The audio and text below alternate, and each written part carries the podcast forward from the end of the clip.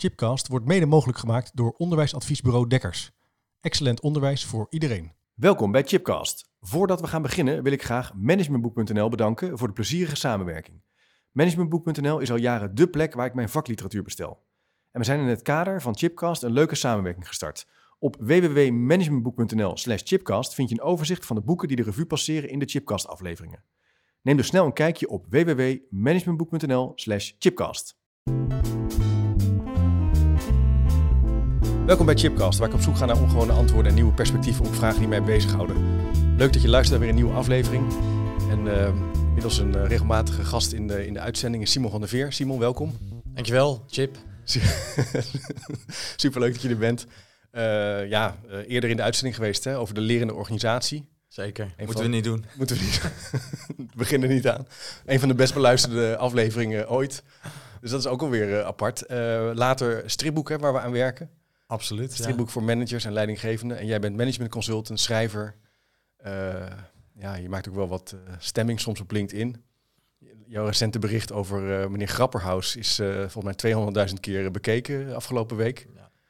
Soms goed, heb je er ook geen grip op, hè? Nee, kun je niks aan doen. Uh, maar we gaan het hebben over een boek wat je hebt geschreven. Uh, een heel bijzonder boek, De Vanzelforganisatie. Als je op YouTube uh, luistert of kijkt, dan kan je het ook zien. Het is een heel mooi wit boek met een, ja, een soort plantje wat omhoog klimt. Klim op. Klim op. En de ondertitel is een onbevangen kijk op organisatieontwikkeling. En voor de duidelijkheid, het boek is niet alleen door jou gemaakt. Het is geïllustreerd door Willem Minderhout en Lucas Rozenboom.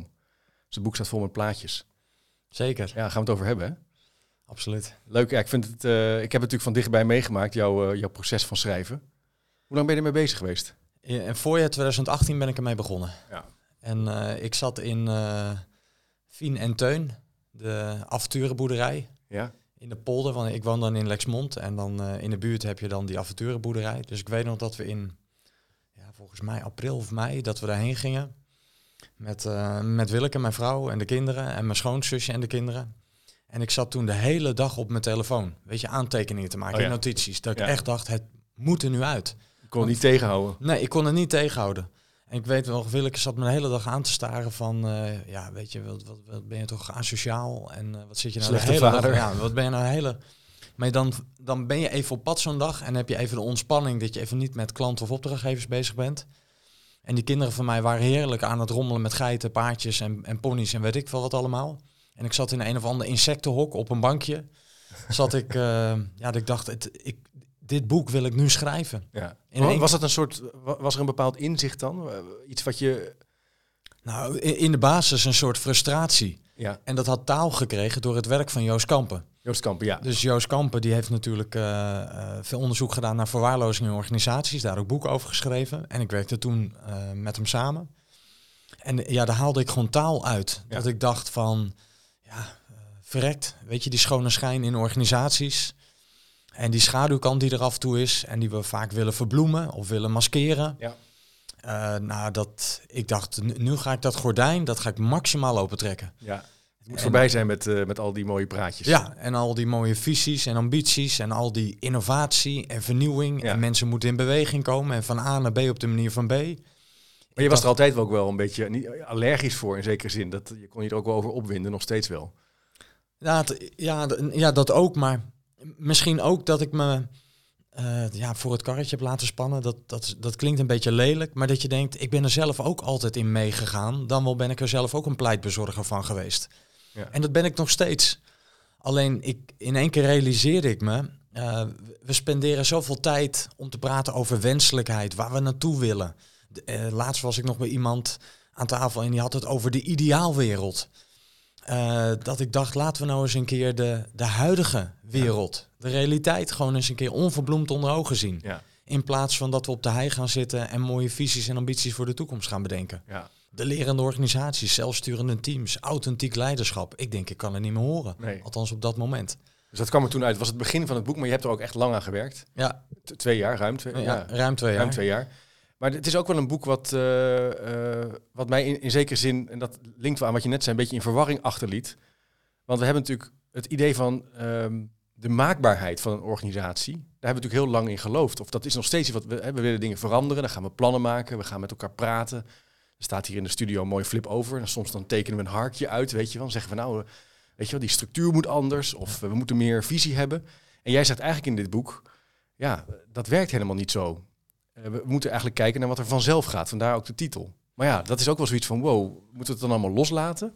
Nou, wat jij net zei, dat werkt niet, dat zeg ik dus niet in mijn boek. Oké. Dus dat zei ik eerst wel in mijn boek. Ja, Dus in mijn eerste stadium van het boek was ik, eh, de ondertitel was ook eerst anders. Hè? Dat heette Een nuchtere kijk op organisatie ontwikkelen. ja, Dus redelijk normerend, oordelend. Ook het is goed of fout. Nou, toen zat ik echt in de modus van, eh, nou, dat, dat moeten we allemaal het raam uit eh, gooien. En, en later realiseerde ik me, er zit ook heel veel functionaliteit in die maakbaarheid. In iets willen beetpakken, iets naar je hand willen zetten. Ik Ja. denk, ja, dat is inherent aan de menselijke natuur. ja. Alleen later realiseerde ik me, er is iets anders op de achtergrond geraakt, wat ik graag weer op de voorgrond wil brengen. Hm. En, en die maakbaarheid heeft ons ook heel, heel veel gebracht. De Ja. afgelopen eeuw heel veel Ja. welvaart. ja. Soms wat ongelijk verdeeld, of soms redelijk vaak wat ongelijk ver- verdeeld. Toenemende mate. Maar natuurlijk... in de, ehm, De groei, ontwikkeling. Ja, ja, bruggen bouwen, de afsluitdijk, is allemaal plannen, Van alles, maar allemaal ideeën van maken, Ja. realiseren. Dus dat is, zit in de natuur, maar jij zegt we zitten aan grenzen daarvan in organisaties. Nou, Dus het werkt soms, maar kijk er kritisch naar. ja, je kunt erin doorslaan. Dus in, in, in mijn boek heb ik het ook over een metronoom. Weet je, de, wat Ja. op zo'n piano staat en wat dan zo heen en weer slaat. de maat geeft. Ja, Ja, Dus net zoals eb en vloed, in- en uitademen, er zit een ritme in het leven. Er zit een bepaalde cadans in het leven. En ik vind in die cadans van die maakbaarheid zijn we daar gewoon iets te veel in doorgeschoten. ja, ja. Waarin we enorm zijn opgevoed met het denken van strat, eerst de strategie, strategie uitstippelen, dan de structuur neerzetten en vervolgens gaan we de gewenste cultuur implementeren.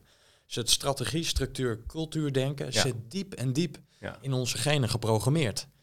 En in mijn boek wilde ik gewoon een andere, eh, nou, een andere afslag nemen. ja. En in de biologie, in de filosofie, eh, in de natuurkunde zijn die inzichten al veel langer bekend. En, nou, d- Komt er ook in terug. Zeker, zeker weten. Ehm, maar dat je eigenlijk ervan uitgaat van er is al iets in ons systeem, Ja. in de wereld, in de natuur, wat zichzelf organiseert, wat Ja. een soort zelfscheppend vermogen heeft. En eh, daarom zeg ik ook in, in mijn boek in het begin al, zelfsturende teams, zelforganiserende teams, als managementconcept, wat mij betreft hoef je dat niet te implementeren of na te streven, want je bent het al. Ja. We worden ermee geboren en we gaan ermee dood. Ja. Weet je, dus Je bent eigenlijk al zelf georganiseerd. Ik zie dat jij het boek hebt opengedaan en een quote hebt. eh, want het is mooi aan, aan, aan het leuke aan het boek is dat er heel veel quotes in terugkomen. De ene is soms nog zet anders te denken dan, de, dan, de, dan weer de ander. Maar misschien kan je er eentje voorlezen. Nou, de, de eerste die in mijn boek terugkomt is van Winnie de Poel. Ja? Dus ik, ik heb, eh, weet je, die, natuurlijk een onderschatte filosoof. Eh, eh, en, en dat is onderschat nooit de waarde van niets doen. Zomaar een beetje lopen. En dan luisteren naar al de dingen die je niet horen kunt. En je nergens wat van aantrekken. Ja. Dus ik, eh, ja, ik, ik denk als dat, althans, het is trouwens niet de eerste quote in het, in het boek, die is van iemand anders. Ja. Maar ik wilde wel al, ja, dat je gewoon door die quotes en door die zinnen een beetje wordt uitgenodigd om achterover te leunen. Ja. In plaats van voorover te leunen. Ja. Ehm, dat je even wordt eh, verleid om, je, ja, om te mijmeren Wat over... zegt, wat zegt deze quote jou dan? Ja. Nou ja, dat is bijna een... eh, de, de, de, de- dubbelzinnigheid is eigenlijk al enorm als je deze vraag stelt. Want de eerste zin is dus, natuurlijk... onderschat nooit de waarde van niets doen. Ja, Dus ja, gewoon niets. niets. Nee. Oh, ik, niets. ik moet denken aan eh, hiervoor in de podcast. De gast was René Knijber.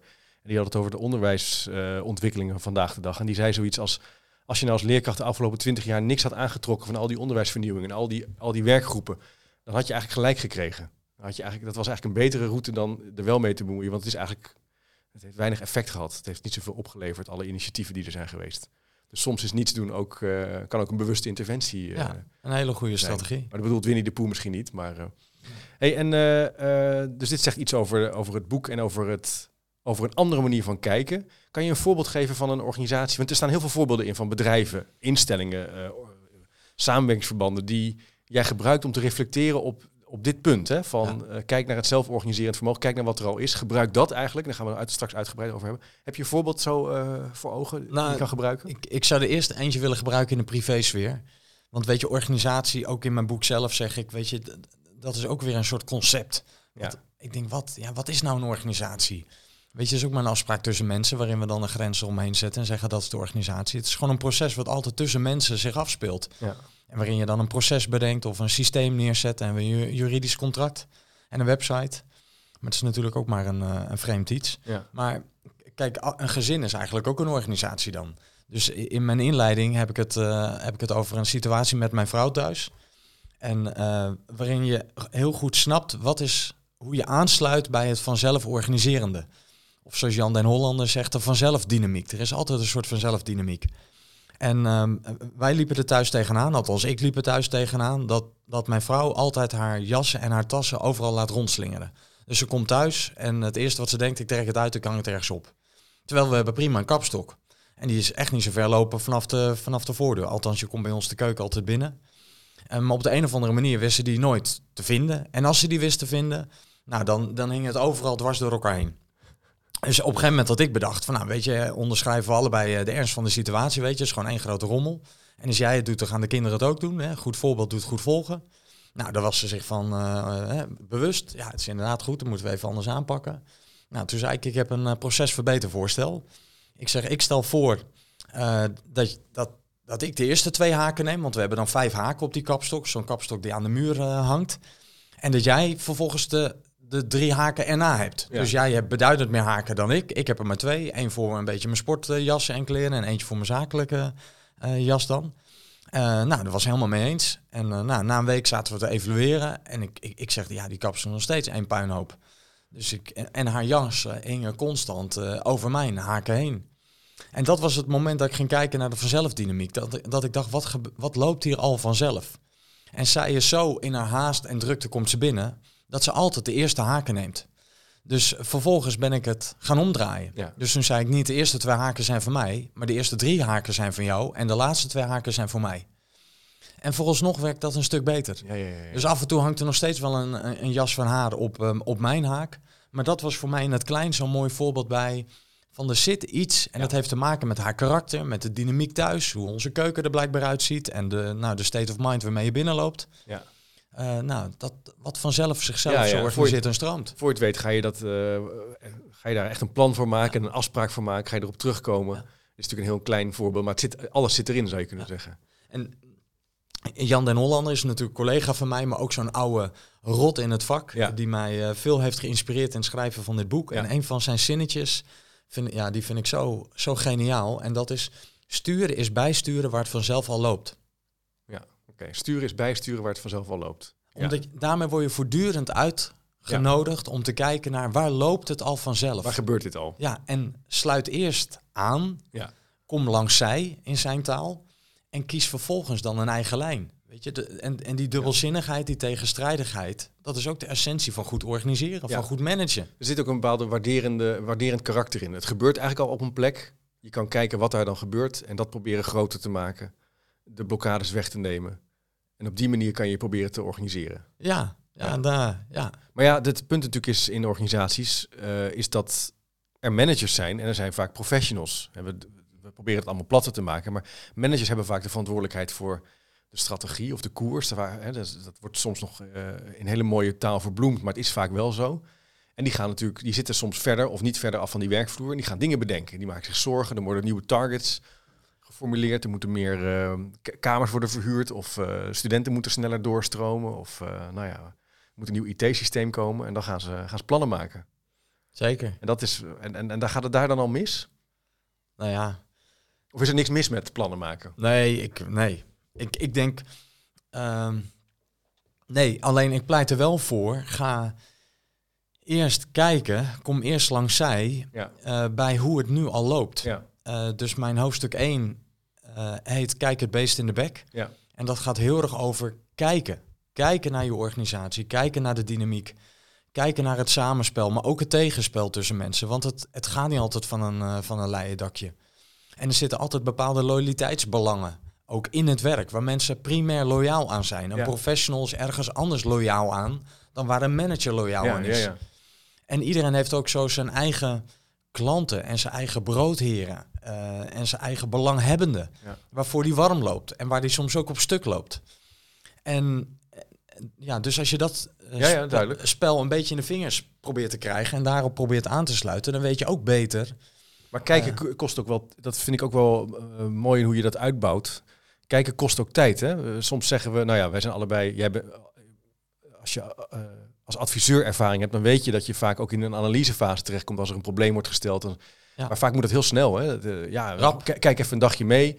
Of, eh, Een paar, paar dagen, paar weken. maar, daar, maar ja, dan, na een paar weken moet er toch wel eigenlijk een interventiestrategie eh, zitten. En het liefst moet je in de analysefase ook wel een beetje beïnvloeden. Hè? Dat, eh, terwijl echt kijken, bestuderen, observeren, vraagt ook wel even en tijd. Maar kijk, in, ehm, het is, want we zijn natuurlijk vaak ook opgevoed met dat lineaire denken. Eerst de analysefase eh, Ja. eh, of Ja. een diagnosefase en dan gaan we doelen formuleren. Ja. En dan gaan we interventies ontwerpen en dan gaan we die implementeren. Dat, dat, dat is zo heel lineair. Maar ehm, ik pleit ervoor om het eigenlijk steeds als een soort cyclus te zien. Dus ik heb, als ik dwars door die hele veranderkundige literatuur eigenlijk een soort breinaald heen steek, dan, dan heb ik gepoogd dat in mijn boek plat te slaan zonder dun te maken. En ik kom dan uit op vier stappen. Ja. In mijn eigen taal natuurlijk. En die eerste stap he- heb ik heel bewust realiseren genoemd. Hè, dat vind, vond ik ook mooi passen bij het woord realiteit. Ja. Zie eerst de realiteit onder ogen. Ga Ja. realiseren wat er nu al is. Maar het is een andere betekenis dan realiseren van eindresultaat. Dat Precies. vind ik het mooie er ook aan. Maar ook als je de cyclus rondmaakt, kom je er ook weer op uit. Ja. Dus hij, er zit ook een soort lus in. Maar als je gaat realiseren waar het vanzelf al loopt, dan zie je ook genoeg plekken waar het niet vanzelf loopt. Nee. Dat je denkt, Daar loopt het mis. net zoals in een tuin, weet je, het, het, het groeit vanzelf, want het heeft te maken met de karakter van de natuur of het karakter van planten en, en hoe ze met elkaar samengaan. Maar tegelijkertijd moet je af en toe schoffelen en snoeien. Ja. Ja. dat werkt ook zo in een bedrijf. Ehm, Ja, dus op sommige plekken kan het ook heel goed niet lopen. Jij zegt niet, je moet niet eh, eh, ontkennen dat het op plekken fout gaat, misgaat. nee, het is maar niet... realiseer je dat dan? Ja, het, eh, ik, ik pleit er juist. Althans, mijn boek is niet een alibi om te zeggen, nou we gaan maar met een roze bril kijken naar Nee. alles wat goed loopt. Nee. Ik zeg nee, kijk naar wat vanzelf al loopt. Ja. Ik plak daar dus nog niet het label op, goed of fout. Ik ga eerst kijken wat vanzelf al loopt. En dan, en dan breng je automatisch waarderingen op voor, hey, hier vinden mensen elkaar al makkelijk, dat gaat goed richting klant of richting student of met docenten. En vervolgens zie je ook van hier vallen er nog gaten in het werk. In het kader van kwaliteit, onderlinge samenwerking, dienstverlening naar klanten toe, wellicht ook de bedrijfsvoering. En dan ga je vervolgens ga je activeren. Dus van realiseren ga je activeren. In de zin van waar willen we graag aan werken met elkaar? Weet je, wat vinden we de moeite waard? Waar lopen we warm voor, maar waar lopen we ook op stuk? En in de literatuur noemen ze die spanning tussen realiseren en activeren, dat noemen ze creatieve spanning. Eigenlijk de spanning tussen werkelijkheid en wenselijkheid. Ja. En dan ga je kijken naar creëren. Dus wat willen we met elkaar maken? Wat willen we met elkaar eh, eh, qua- aanpakken of qua ideeën gaan uitproberen in die praktijk? En dan kom je automatisch bij die stap van uitproberen, van proberen, testen, experimenteren. En dat is weer input voor die stap van realiseren. Ja. En dat doe je eerst klein en dan bouw je het steeds uit. Dus die fases van eerst vier weken analyseren en dan dat, dan dat, dat is ook weer die maakbaarheid. Dat geeft een ogenschijnlijk gevoel van houvast. Maar ik pleit ervoor van doorloop nou die vier stappen. Ja. En dat, die doorloop je continu. Maar dat zou dus ook betekenen dat je niet te lang in een kamer gaat analyseren, maar eigenlijk vrij snel naar de werkvloer toe gaat, gaat kijken, gaat observeren, gaat onderzoeken, gaat kijken van hey, waar loopt het vanzelf, waar zien we lastigheden. Het kan dus ook betekenen dat die eerste experimenten in die vervolgfase vrij klein zijn. Het hoeft niet meteen dus groot opgetuigd te worden. Nee, want het kan, kan ook zijn waar gaan we deze dag al mee aan de slag? Ja. Of waar gaan we Ja. deze week of Ja. deze maand mee aan de slag? Het is natuurlijk ook een belangrijk punt bij, bij veranderen is dat er natuurlijk altijd inherent tempoverschil zit tussen mensen. De ene gaat sneller dan de ander. Terwijl als je vrij lineair gaat kijken naar zo'n verandering, dan word je ook heel onrustig van tempoverschil. Wil je eigenlijk geen tempoverschil? Nou, en je doet ook geen recht aan de variëteit eh, die inherent onderdeel is van het, van de, van het werk en ook van de mensen. Ja. Ja. Eh, dus ja, dat, ja dat, dat is een spel. Kijk, jij en ik hebben allebei jiu-jitsu eh, eh, gedaan. Althans, ik doe het dan nog steeds. Ik was er wat beter in natuurlijk. Is- Absoluut. Eentje, eentje. Nee, maar wij, wij leerden een mooi concept van onze leraar, hè, Edwin Hiense. Ja, Dus natuurlijk, eh, nou, begin dit jaar is hij overleden. ja. Nou, maar dat was een beetje onze Mr. Miyagi die ons natuurlijk veel heeft bijgebracht op de tatami, hè, de mat. En die had het altijd over dat principe van Mai. Ja. Weet je, de, de spanning die tussen jou en ik is. En, en tussen leerlingen zag je altijd heel mooi, dat is bij iedereen verschillend. Want Ja, je moet even uitleggen wat het precies is. Als je dus tegenover elkaar staan, twee judoka's staan Ja. tegenover elkaar, of twee karateka's staan tegenover elkaar. Is het, Maai is eigenlijk de de, de, de, het elastiekje tussen die twee. Denk, er zit een soort denkbeeldige elastiekje die we allebei op spanning proberen te houden. Ja. En dat is de afstand dat we elkaar net wel, net niet raken. Ja, dus het is spannend en je probeert mee. Dus de kunst is mee te bewegen. Mee te Stel je voor, we staan tegenover elkaar en jij gaat naar achter. Dan is het de kunst dat ik Mee. met je mee kan. Zodat je die spanning blijft benutten. Ja, het klinkt heel makkelijk. Kan je vertellen, is echt best ingewikkeld. Ja. Want je moet, bent altijd wat later. Ja. En het is een soort dans. Hè. Je hebt ook wel die oefening, probeer met elkaar samen, ook, hè, als je elkaars handen vasthoudt, met elkaar mee te bewegen. Dat is zo'n management eh, Ja. warming-up activiteit. Die is een beetje suf, maar er zit dat ook wel in. Van. Kan je meebewegen? Ja. Dus dat, eh, Hou je rekening met de ander. ja. En, en voel je en volg je ook de energie en de beweging die, er, eh, nou, Ja. die in de beweging zit. Ja, wat ik nog hierover wilde vragen is ehm, eh, dat in die werkpraktijk gaan kijken en gaan bestuderen en observeren. We hebben, we hebben natuurlijk wel gewoon managementinformatie. Er is natuurlijk, dus docenten krijgen gewoon keurig elke maand rapporten en ze aanwezigheidspercentages en eh, soms zelfs studentenscores. Nou, als je kamers verhuurt eh, als bedrijf of in een hotel, dan krijg je dat ook. Wat, hoe, hoe relateer je deze activiteit met sturingsinformatie, zeg maar, met de feedbackloop die er al wel is in een organisatie? Ehm, ja, ik zit even te denken of ik je vraag goed snap. Maar je zou denken, anders geformuleerd, die, die sturingsinformatie waar het goed gaat en niet goed gaat, is er toch al wel? Ja, die is, kijk, Dus- mensen dus- wisselen de hele dag managementinformatie Ja, met elkaar uit. ja, precies, dus iedereen is de hele dag door zijn eigen werk aan het managen.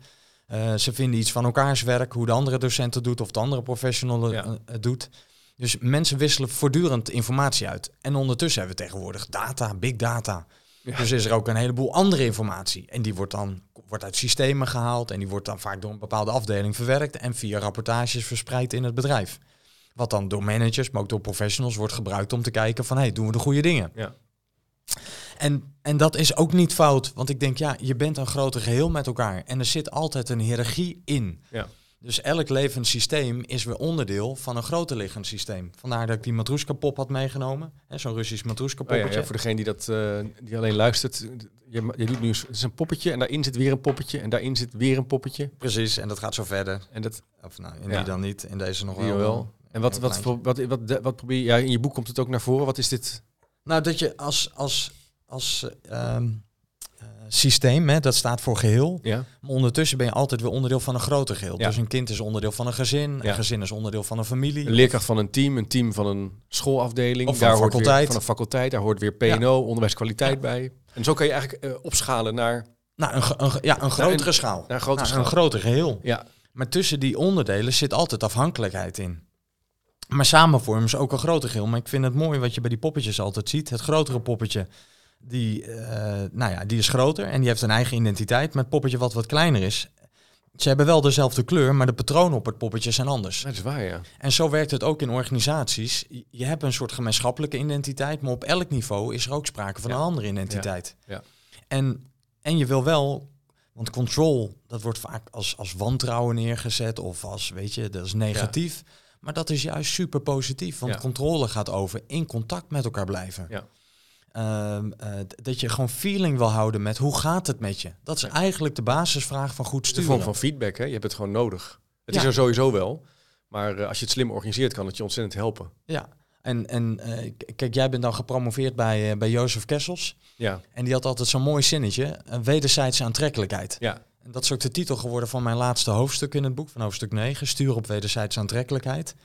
En gezonde systemen, gezonde organisaties sturen dus op wederzijdse aantrekkelijkheid. ja. Die zeggen welke informatie heb jij nodig om te kunnen zien of jij in control bent van jouw unit, van jouw team, van jouw werk. Welke informatie voegt nou waarde voor jou toe? Maar ook welke informatie heb ik nodig? Want ik vertegenwoordig weer een hoger liggend niveau. ja. En dan niet hoger liggend in termen van boven en ondergeschikt. Dat zijn vaak onze asso- associaties die we hebben met hiërarchie. Met macht, hè. Met, met die Ja, met macht. En ik, ik bepaal meer over jou. Nee, maar op basis van gelijkwaardigheid. Ja. Niet op basis van gelijkheid. Want we zijn per definitie niet gelijk. Nee. Jij als docent eh, hebt misschien x aantal studenten, maar je bent onderdeel van een groter liggend geheel. Ja. Dus dat betekent dat je ook hebt te verantwoorden hoe jij omgaat met je middelen Ja. En je inzet. Maar dat vinden we vaak heel spannend. Ja, maar dat vind ik ook wel iets wat, wat jou kenmerkt, denk ik, eh, als, eh, als schrijver. De, de realisatie van je werkt wel in een organisatie. Je kan wel allerlei dingen vinden, maar je hebt je wel te verhouden tot een strategie of tot een koers.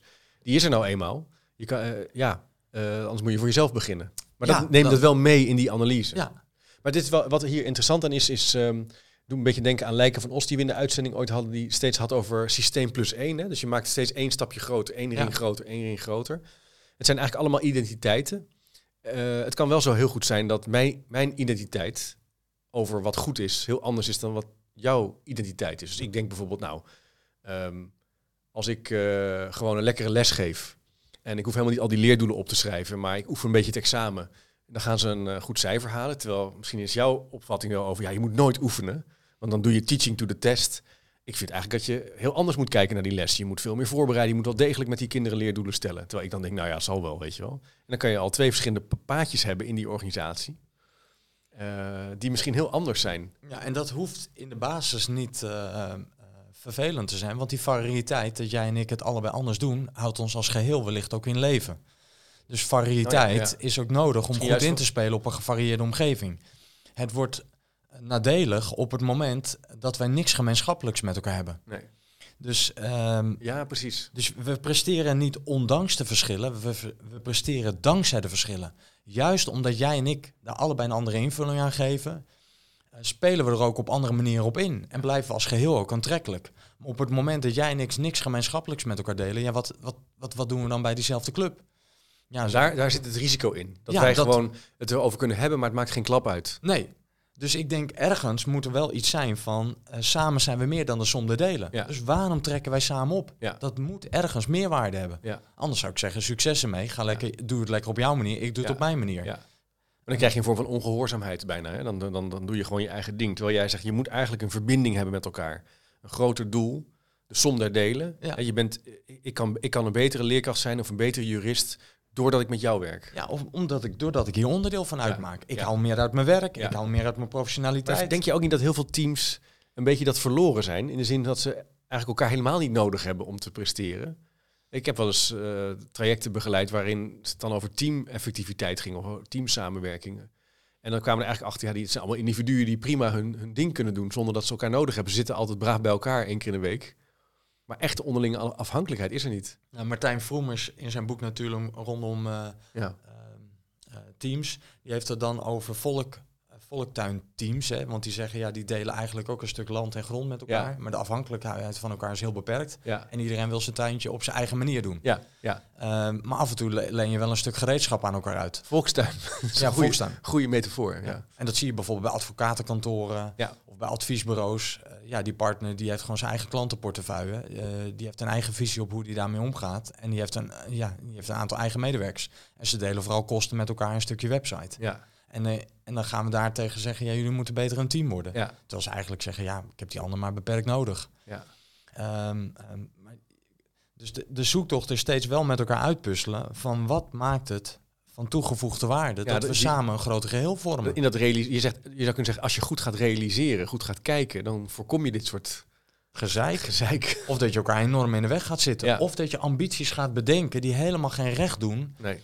aan, aan wat er in de, wat in de kern, gewoon in het karakter van het werk en in de mensen zit opgesloten. Ja. Dus zo'n zo'n team partners bij een, een advocatenkantoor wil wellicht helemaal geen team worden. Die denken, ja, dan moeten we op de hei, we moeten een team worden, omdat dat blijkbaar in de theorie ja. iedereen tegenwoordig een team moet worden. Terwijl dat wellicht helemaal niet nodig is. Nee. Omdat ze zeggen, het gaat prima zo. Ja. Ik zit nu ook bij een advocatenkantoor. Ja, die, hun klanttevredenheid is goed, hun mensen zijn bovengemiddeld te, tevreden.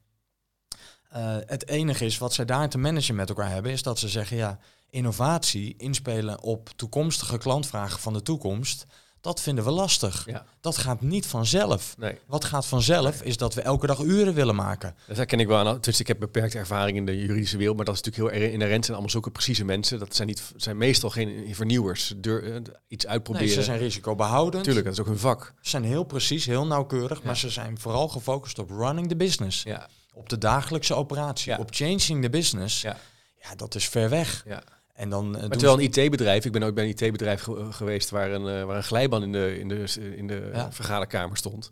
Ja, die, waren de hele, stond, die waren de hele dag met nieuwe dingen bezig. Hun werk was eigenlijk gewoon, ja, zou dit werken?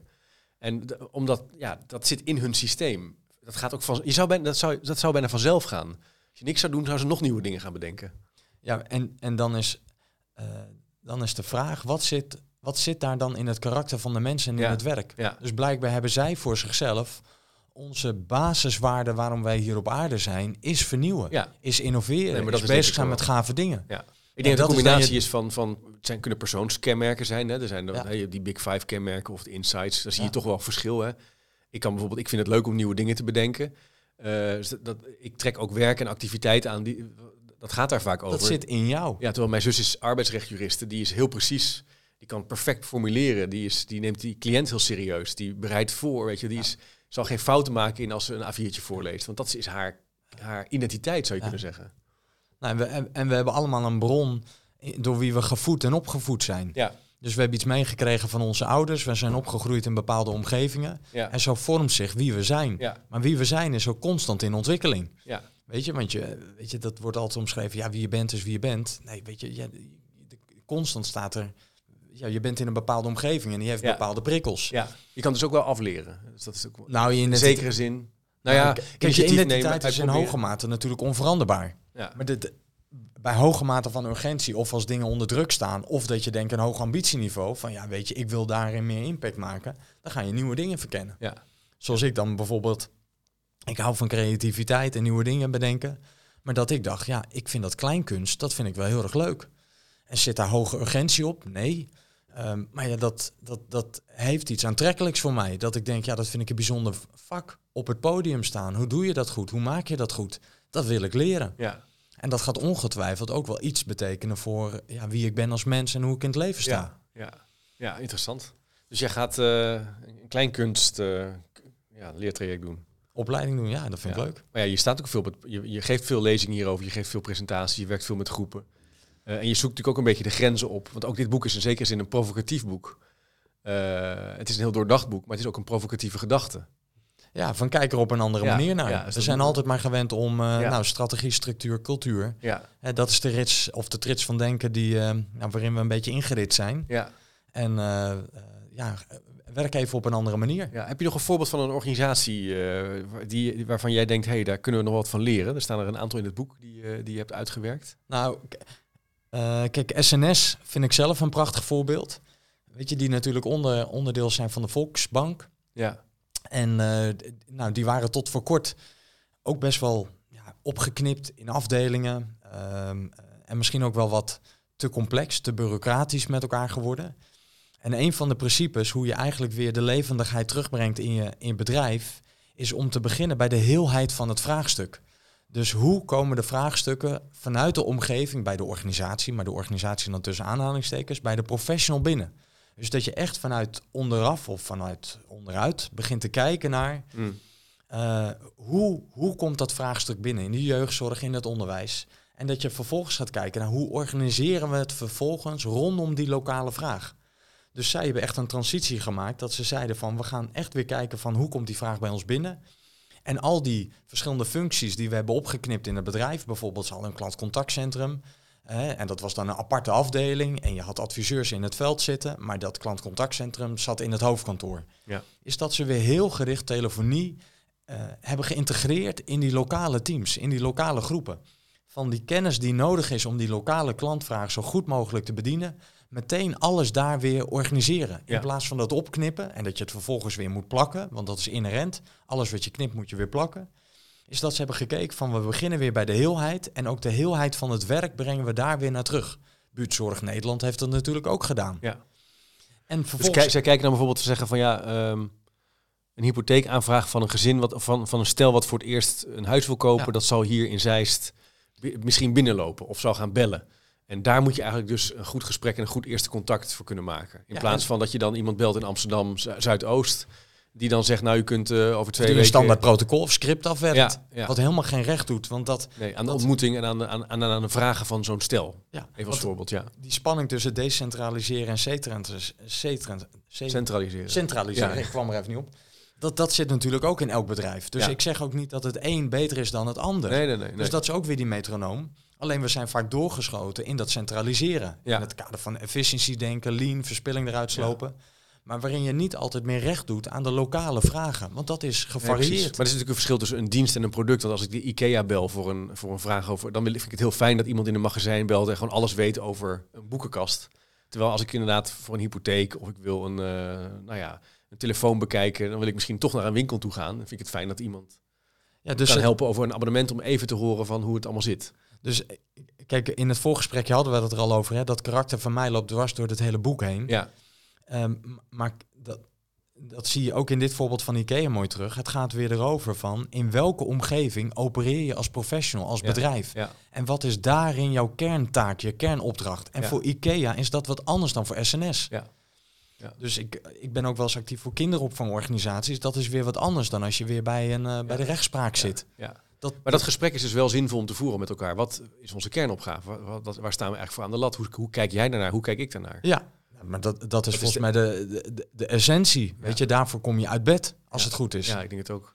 Ja, ik, moet dat, ik moet dat denken aan bij, bij Kerstens en Smit hadden we altijd Kerstens en Smit dagen. En dan eh, daar hadden we het nooit over strategie, maar wel altijd over van eh, wat vind je belangrijk, wat drijf je, waar ben je mee bezig, waar ben je nieuwsgierig naar. eh, dus wat de kernopgave van jou in dit geval je identiteit als onderzoeker of adviseur. Maar dat geeft wel enorm veel energie. Die dagen die dan, dan terwijl er nooit een strategie eh, werd uitgewerkt of zo. Het was gewoon vooral praten over waar je mee bezig bent. En ook en qua.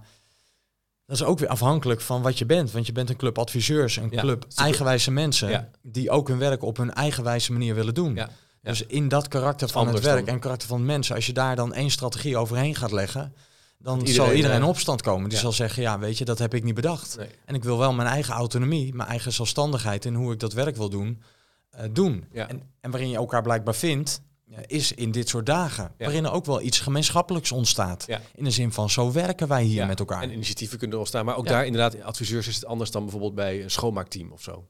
Ja, of eh, weet je, als je een Shell bent of een KLM bent en er Ja. werkt een man of 30.000 op de loonlijst. Ja. Ja, hoe ga je dat dan doen? en dat is een heel spannend iets. Ja, want je hebt het ook over, over die spanning. eh, Op het eind heb je het ook over het verschil tussen paranoia en metanoia. Ehm, dat in ieder geval een van de. eh, kan je dat wat meer toelichten?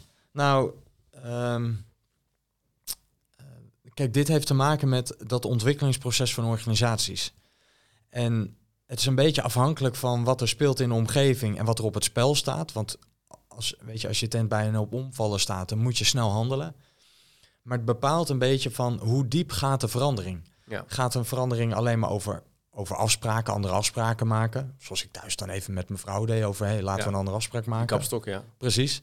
Of gaat het over andere opvattingen, andere overtuigingen? Van hè, kunnen we op een andere manier echt eh, nou, denken en kijken naar het werk wat we doen en hoe we met die klant omgaan? En soms gaat het nog wel wat dieper. Dan gaat het over basiswaarden, over dieperliggende eh assumpties, zoals Edgar Schein het noemt. Waarvan je soms niet altijd bewust bent dat je vanuit dat soort drijfveren of dat soort eh, dieperliggende overtuigingen handelt. ja. En, maar hoe dieper het gaat, hoe onveranderbaarder en hoe para- paradoxaler het proces ook wordt. Want ehm, ja, dat zit diep geworteld in het werk, in de mensen. En als je daar aankomt of je gaat daaraan morrelen, ja, dat wordt, dat wordt niet leuk. Dat wordt ongemakkelijk. En pas bij een hoge mate van urgentie of een hoge mate voor, van, maar we spelen echt niet goed in op die buitenwereld, ehm, eh, lukt het om de plek der moeite te betreden, hè, in Ja. taal van André Wiertsma. Dus ook, die, ze hebben het vaak over zo'n U, hè, hè, dat je de diepte ingaat, dat je zo'n U-bocht probeert te nemen. In mijn boek heb ik daar trouwens van de U een W gemaakt, omdat ik veel meer het constante ritme wilde laten zien. En Waarom is het een W dan? Moet je even uitleggen. En Nou- eerst even die theory U zegt eigenlijk gaat dus helemaal naar beneden naar je dieper liggende zelf. Ja, Om jezelf als het ware weer op te, uit te vinden. En opnieuw uit te een vinden. soort phoenix uit je as te herrijzen. Maar jij zegt nee, dan moet je nog een keer naar beneden. Nee, nee, dat niet. Maar ik zeg het is. Kijk, eh, als je zo'n U als schrijfletter ziet, dan zit er zo'n klein lusje aan de onderkant. ja. En, en eh, ze hebben het ook wel over dat proces dat je op een gegeven moment een, een door een soort inner gate gaat, door een soort kleine toegangspoort. Hè, dat wordt ook wel door het oog van de naald genoemd, hè, zoals Ja. het ook in de Bijbel terugkomt. Dus ik vond het mooi dat bij de U, bij de schrijfletter, zit er een klein lusje onderin. Dus ik dacht, daar zit een soort inner gate. Dus als je die lus doorzet, kun je er een W van maken. Ja. En dat laat ook veel meer het continue ontwikkelproces zien, waar mensen hun hele leven lang doorheen gaan. Ja. Zo'n U vond ik weer te veel van, nou we staan nu hier en we gaan nu daar. En dan zijn maakbaar. een beetje Amerikaans weer. Ja, maar je zegt eigenlijk het is geen W, het is een oneindige Ja, die, kringel. ja, die kun je doortekenen. doortekenen. En dat herken ik ook. eh, iedereen die luistert, als je met je. Je komt altijd aan grenzen aan van wie je zelf bent, wat je voor werk je wil Ja. doen. Maar het is nooit zo dat er een soort één inzicht is. wat dan de rest van je leven doorklinkt. Nee, Eh, ik zelf merk, je bent elke week. denk je, oh ja, weet je wel. En dan word je hopelijk een beetje beter als je dat slim doet. En soms heb je wat extra hulp nodig en soms gaat het vanzelf. Maar nou en, en kijk, en, en, en sommige mensen lo- doorlopen die W best wel vaak. Ja. Hè, die hebben dat geleerd of die hebben bepaalde ervaringen of gebeurtenissen in je omgeving of als team of als groep of als, of als organisatie ben je dat gewend om ook dat soort momenten te creëren. En soms gaat het ook vanzelf, hè. dan is er iets wat dat triggert. Maar een heleboel mensen, maar ook organisaties, zijn helemaal niet gewend om die diepte in te gaan. En dan is het een heel lastig proces. ja, dat herken ik wel. Dan zie je vaak ook dat mensen... houdt bij het af. Ja, ze houden het af. En of, als het, of als ze toestaan dat er een soort enorme emotie loskomt, dat mensen het ook niet meer kunnen reguleren. Dat als Ze niet onder controle. nee, omdat ze nooit, willen we gewoon niet aankomen. Ik praat daar nooit over en dat zie je vaak ook als, dat, als je emotie opbouwt, dan boem, dan komt het eruit. Ja. Dan is het als het ware een soort vulkaan. Terwijl ik denk wel als je meer toestaat om het ook over jezelf te hebben in een organisatie. Eh, een collega bij de katholieke Pabo, Ietje Pauw, doet daar onderzoek naar over professionele ide- identiteit. Ja. Heel interessant. Van ja, je doet ook mee in een organisatie wie je bent als mens, eh, je gezinssamenstelling. We moeten ook leren om dat ook onderdeel te laten zijn van hoe je kijkt naar in dit geval docent zijn of leerkracht zijn. Maar goed, je bent dus constant in die. Ja, maar dat, wanneer dus paranoia, metanoia is dan als het ware de. Nou, kijk, want daar ik- wilde ik nou net, ja, Oké, ja, ja, net op terugkomen. Want die, kijk, die, als je die diepte ingaat, dan is dat een paradoxaal proces. Dat gaat dus gepaard met gevoelens van soms ook rouw, afscheid nemen. Ja, eh, bepaalde emoties, omdat mensen zeggen, hier mag je niet aankomen. Weet je, dit, dit is al hoe ik het jaren doe. Ik wil Ja. niet dat je hier aankomt. hou alsjeblieft op. Ja. Ja, dus dat en, en iedereen, ook die tempoverschillen waar jij het eerder over had. Dus alles ja, loopt een beetje dwars door elkaar heen. Dus dat alles staat even op losse schroeven. En dat is dus hoe dieper je gaat, hoe onzekerder dat proces. Ja, ja. En dan ligt de belofte erin dat het een metanoia kan worden. En dat staat voor a shift of mind. Eh, weet je wat in het werk van Peter Sensi terugkomt, de fifth discipline. Een soort epiphany, een verlichting, een, een, Ja. een, een greater insight. Ja, of, of een soort, ja, de, de, de, ze noemen het ook wel de belofte van de toekomst die zich dan openbaart. Dat je in één keer heeft bijna iets religieus. Ja, of ja, iets filosofisch of iets spiritueels zou ik Ja. het eerder willen noemen. Niet Ja. religieus, eerder spiritueel. Dat je voelt van, hé, hey, weet je, we zouden het echt op een andere manier kunnen Ja, doen. Op ja, een andere manier impact maken. Maar dat klinkt leuk. Hè? Ja. En, voor, en voor de gasten die het leuk vinden om te vernieuwen in een bedrijf. ja die heerlijk. eh, die lopen voorop en die houden ervan. Maar ja, je hebt een hele grote groep mensen die zeggen, ja, weet je, dat, dat, dat, die losse grond onder mijn voeten. Niet ik ben prettig. wiebelig, ik ben wankelig. Dus de metanoia kan dan ook omslaan in paranoia. Ja. En dat je achterdochtig wordt, dat je Angst. wantrouwend wordt. Dat je, precies, en die angst krijgt de overhand. Otto Schemer heeft het in zijn boek over innerlijke stemmen. ja. En die diepste bron is natuurlijk gewoon angst. ja. Pure Wegwe- onzekerheid. wegwezen hier. Ja, wegbewegen. Niet het beest in de bek kijken. Niet het monster in de muil kijken.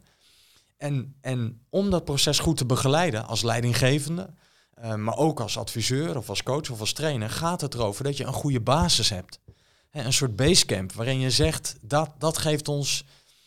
Ja, Guus Hiddink heeft het vaak over veilige onrust. Hè, die spanning van het voelt veilig, maar we zoeken hier ook maximaal de onrust op. Maar dat, ja, dat is een beetje wiebelen op zo'n koord. Ja. Ja. ja, dan, dus die spanning moet je opzoeken en dan kan je ook losgaan in de praktijk. Maar, maar het kan ook omslaan in paranoia. Ja. En dat zie je ook in sommige bedrijven. Groeit het dicht, mensen bewegen niet meer. nee. Eh, nee, het kan natuurlijk ook een gouden kooi zijn van ja, ik heb een onbepaald contract, ik heb deze dit, of ik zit nu hier als teamleider en ik wil een beetje een stapje gaan. Dan krijg je al dat soort redeneringen en dat zijn eigenlijk allemaal angstredeneringen. nou, ja, om Dus, het niet aan te gaan. Ik heb ooit met Erik, Erik Koenen gesproken, die moet ik eigenlijk nog in de podcast eh, een keer eh, strikken. Die had het over twee basisgevoelens, angst en verlangen. Dus redeneren vanuit angst, terug, weg, beheersen, verlangen, wat kan er, hoe zou de toekomst kunnen samenvallen met het nu. Ja. En, eh, en, en, en dat, dat idee van dat metanoia doet me ook een beetje denken aan Spinoza, waarin je als het ware het inzicht hebt dat de natuur samenvalt met de reden, met het verstand, dat je als het ware ziet dat er een ritme is, dat geeft een soort geluksgevoel, een soort heel Ja. gevoel van vrijmaken. Ja. En dat is misschien, eh, ik noem het religieus, jij zegt het is niet zozeer religieus Nou, het is bedoeld, meer sp- spiritueel. hoewel je wel Petrus eh, citeert in het boek. Zeker. Maar goed, eh, Ik ken alles, behoud het goede. Maar die is van Paulus, niet Pardon, van Petrus. Paulus. Waarom zeg ik? Oh, ik heb net een biografie van Petrus gelezen, dus dat was heel raar. Paulus inderdaad. Ja, ja, mooi. Oké, dus we moeten van, eh, we Maar, moeten, maar dat angst en verlangen, ze zijn er allebei. Hè? Dus als mensen zeggen, ja, we moeten... We moeten ja, had ik weg met weer- de angst. Nou, of we, we moeten dromen. Wat is onze droom van Ja. de toekomst? Hè? Vroeger hadden we het over de stip op de horizon. Ja. Nu is de vervanger daarvoor geworden de hou droom. op zeg. Nou, dan denk ik, ik zeg niet van, eh, dat kan even mensen verleiden, hè, een soort lonkend perspectief. Maar die angst is er ook. Dus veeg dat niet weg. Ja. Weet je, zie dat ook met elkaar onder ogen. Alleen als die basis eh, niet goed is tussen de mensen en niet goed in de organisatie, waarin mensen zich soms niet veilig voelen, niet gezien worden, niet erkend voelen. Of er soms ook weinig is gewerkt aan professionaliseren, aan Ja. jezelf blijven ontwikkelen. Ja. Ja, dan gaan mensen dat niet aan. Nee. En Nee, hebben ze heel veel subtiele manieren ontwikkeld om dat gewoon uit de weg te gaan. Natuurlijk. En ik denk, natuurlijk is het fijn om met elkaar soms vooruit te kijken. En een, die stip, het is echt niet zo erg om af en toe te denken, hoe zou het kunnen zijn? Ik heb, ik heb wat volgens mij van jou, ik weet niet, maar zet er wel een eierwekker bij. Ga niet, en dat gebeurt natuurlijk wel, halve dagen praten over de toekomst. Ik vind ik, ja jongens, kom op. Eh, houd, maak het kleiner en praktischer en dan ga dingen uitproberen. Nou, Of ga in ieder geval dat goede gesprek eh, voeren eh, over de realiteit. Nou ja, en als ik de, de, de luisteraar nog iets, ik wilde zeggen de lezer, maar misschien wel allebei de lezer en de luisteraar nog iets wil meegeven, Ja, dan in dat soort momenten, dan ontstaat er ook een soort enorme neiging om een soort consensus met elkaar te bereiken. Hè? Van Ja. Dat is dan onze droom. ja precies. Ja. Eh, terwijl ik denk, dan doe je weer geen recht aan alle verschillen die er zijn. Ja. Dus het is goed om iets gemeenschappelijks te hebben, maar ook vooral om te kijken van wat delen we niet met elkaar. Nee. Hè, een cultuur gaat niet alleen maar over wat je deelt met elkaar, maar ook over wat je niet deelt met elkaar. Ja. Dat vormt net zo goed een onderdeel Ja. van wat je met elkaar een geheel vormt. Maar dat zou toch mooi zijn dat je ook als team kan zeggen, nou, eh, jij vindt het hartstikke leuk om met het project aan de gang te gaan. Jullie komen daar volgend jaar, volgende week voor bij elkaar, maar wij dan niet. En dat je elkaar ook kan vertrouwen. Want dat gebeurt natuurlijk ook van, nee, maar dan moeten we wel terugrapporteren met elkaar. En dan weer een A4'tje en mailen. dan vinden we van. Vinden jullie wat van? Ik doe niet mee, maar ik vind er wel wat van. Het is ook natuurlijk verschrikkelijk irritant hè, dat je dat, dat soort pocket veto-achtige redeneringen krijgt. Jij zegt nee, erken dat er verschil is. Erken, precies, en werk daarmee. Ja. Ja. Weet je, erken Dus de- eigenlijk een boek om je innerlijk kompas te vinden. Ja, je eigen innerlijk kompas. Toch? eh, als groep daarover Als na groep. te denken, ook als organisatie. En ook te realiseren, strategie is niet iets wat louter voorbehouden is aan de top. Nee, en dat die zich daarmee bezighouden. Strategie, koers, vindt op elk niveau in je organisatie plaats. Ja.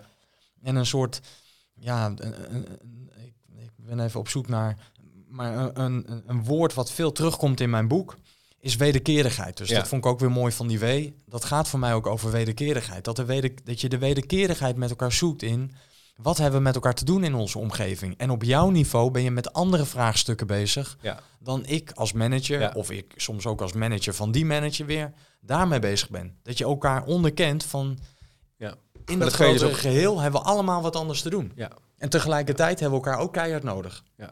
Leuk. Nou, dat, eh, dat belooft wat de aankomende jaren. Als we met dit boek wat meer, eh, meer gaan Ah, experimenteren en er wat meer reacties gaan komen. Het is natuurlijk net een paar weken uit. Leuk Simon, met je over te praten. Ehm, eh, ja, het is niet echt een boekbespreking, maar nadenken over hoe dingen vanzelf kunnen gaan in een organisatie. Hoe je het werk zo kan organiseren dat je onbevangen naar organisatieontwikkeling kan kijken. Het boek is echt de moeite waard, vind ik. Eh, niet alleen omdat eh, Simon het heeft geschreven, het is ook heel mooi vormgegeven. Dus er zijn allerlei leuke plaatjes in. Dus wat ik al zei, mede vormgegeven door eh, Willem Minderhout en Lucas Roosboom. Eh, Simon, dankjewel voor je tijd. Graag gedaan. En eh, beste luisteraar, eh, mocht je nou nog vragen hebben naar aanleiding van deze podcast, laat je horen zou ik zeggen. chipcast.nl slash vraag vind ik altijd wel leuk. Er komen best wat reacties binnen, ook over vervolgvragen die er nog zijn. En je kan je natuurlijk ook even inschrijven op chipcast.nl slash doe mee. Dan krijg je gratis en voor niks de nieuwsbrief per mail opgestuurd met aanvullende informatie, linkjes en soms zelfs artikelen. Ik zou zeggen, wie wil dat nou niet? Simon zet nog even een matroeska poppetje neer, dus ik ga aan de gang met... Eh, en die is voor jou een blanco Matruska poppetje. Oh. Weet je, de Kar zei het ook al, hè? een leeg blad komen we op deze wereld, een tabula rasa. Dus uh, heb niks meer aan toe te voegen. Dus kun je je eigen identiteit aan de Matruska pop eh, geven. Ik geef even nadenken wie ik ben.